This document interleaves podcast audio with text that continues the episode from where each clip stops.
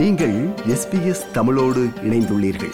SBS dot com dot AU forward slash Tamil எனும் இணையத்தின் மூலம் மேலும் பல சிறப்பான நிகழ்ச்சிகளை நீங்கள் கேட்கலாம்.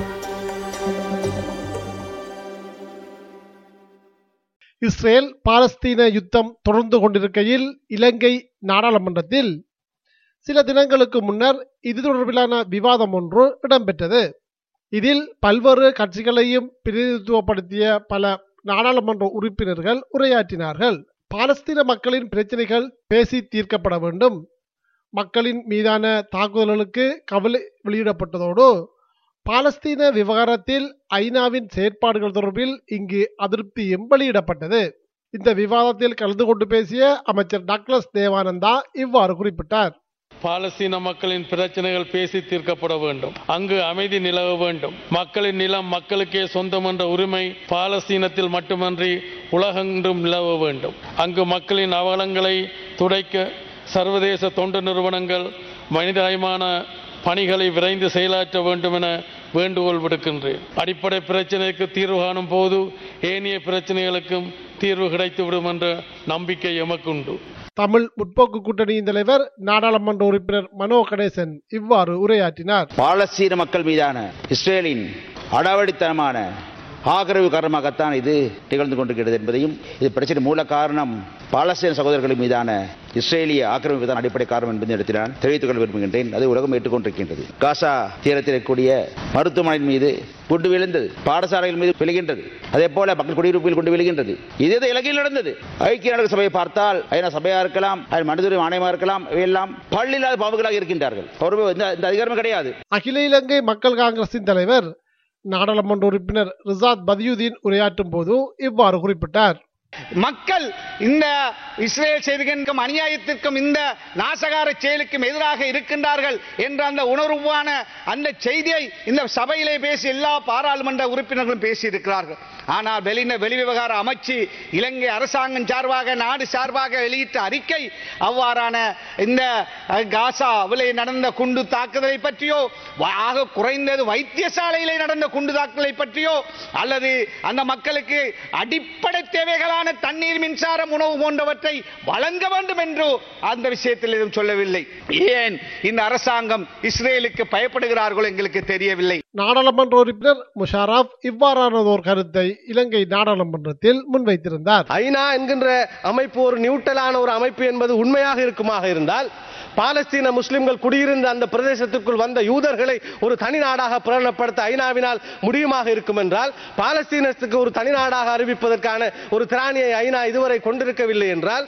ஐநாவை பற்றி நாம் என்ன பேசுவது? சர்வதேச விசாரணை என்பதே ஒரு பெரும் கண்துடைப்பு தான் இந்த பாலஸ்தீன விவகாரத்திலே அவர்கள் நடந்து கொள்கிற விதம் ஒன்று இந்த சர்வதேச விசாரணையும் ஐநா என்கின்ற ஒரு அமைப்பும் இவை எல்லாமே ஒரு உலக அரசியல் ஒழுங்கின்படி ஒரு சர்வதேச சக்திகளின் அனுசரணையுடனும் பணத்துடனும் இயங்குகின்ற அமைப்புகள். இது தவிரவும் கடந்து சென்ற நாட்களில் முக்கிய செய்தியாக காணப்படுவது யுத்த காலத்தில் வடக்கு கிழக்கு பகுதியில் மீன் பிடிப்பதற்கு நேர கட்டுப்பாடுகள் எல்லை நிர்ணயம் என பல்வேறு நெருக்கடிகள் மீனவர்களுக்கு இருந்தது. யுத்தம் முடிவுக்கு வந்த பின்னர் இவை நீக்கப்பட்டிருந்தாலும் மறுபுறம் சட்டவிரோத மீன்பிடி முறைகளை பயன்படுத்தி மீன்பிடித்தல் எல்லை தாண்டிய இந்திய மீனவர்களின் பிரச்சினைகள் மற்றும் மீன்களை சந்தைப்படுத்துவதில் ஏற்பட்டுள்ள சிக்கல்கள் என பல்வேறு நெருக்கடிகளை மீனவர்கள் எதிர்கொண்டுள்ள நிலையில் இப்போது சீனாவிலிருந்து மீன்களை இறக்குமதி செய்வதாக தெரிவிக்கப்பட்டுள்ளது.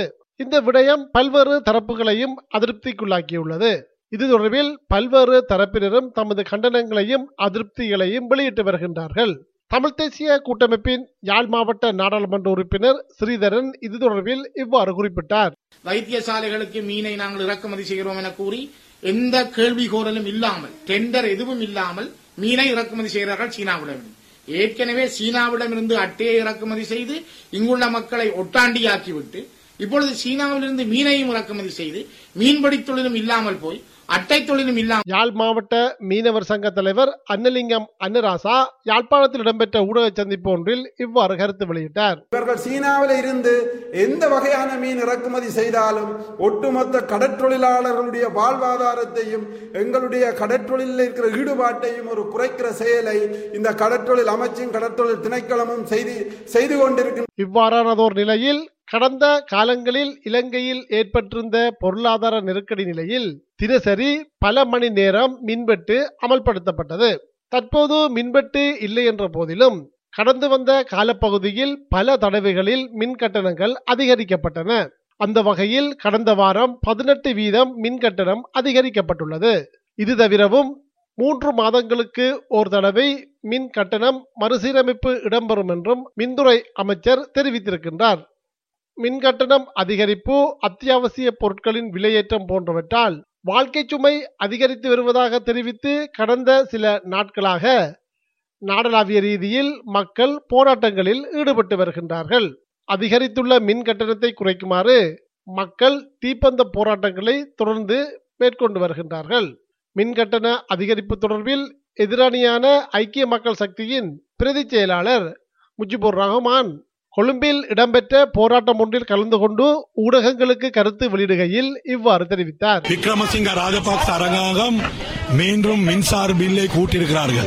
இதை கூட்டினது மக்கள் மிக கஷ்டமா இருக்கிறார்கள் அவர்களுடைய பிள்ளைகளுடைய சாப்பாடுகள் கொடுத்து கொள்ளலாம் இருக்கிறார்கள். ஆனால் ஜனாதிபதி அவர்கள் கூறார்கள் பொறுமையா இருக்கிற என்று கூறார்கள்.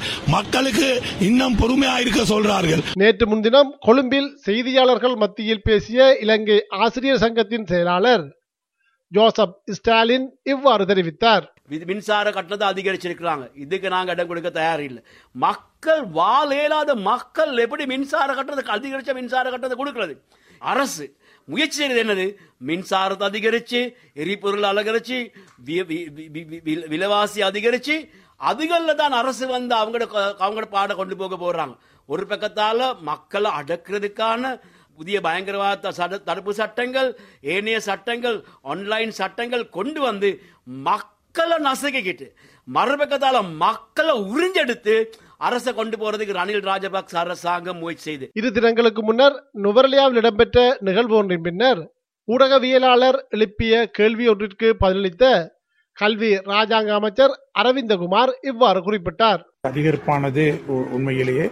மக்களால் ஏற்றுக்கொள்ள முடியாது தாங்கிக் கொள்ள முடியாத அதிகரிப்பாக பார்க்க வேண்டியிருக்கின்றது.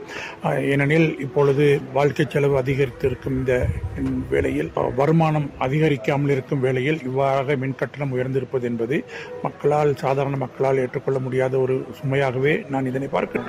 விரும்பியோ விரும்பாமலோ ஏற்றுக்கொள்ள வேண்டியதாக இருக்கின்றது. இது எஸ்பிஎஸ் வானொலியின் தமிழ் ஒலிபரப்பின் செய்தியின் பின்னணி நிகழ்ச்சிக்காக இலங்கையிலிருந்து மதிவாணன். இது போன்ற மேலும் பல நிகழ்ச்சிகளை கேட்க வேண்டுமா? Apple podcast Google podcast Spotify என்று பாட்காஸ்ட் கிடைக்கும் பல வழிகளில் நீங்கள் நிகழ்ச்சிகளை கேட்கலாம்.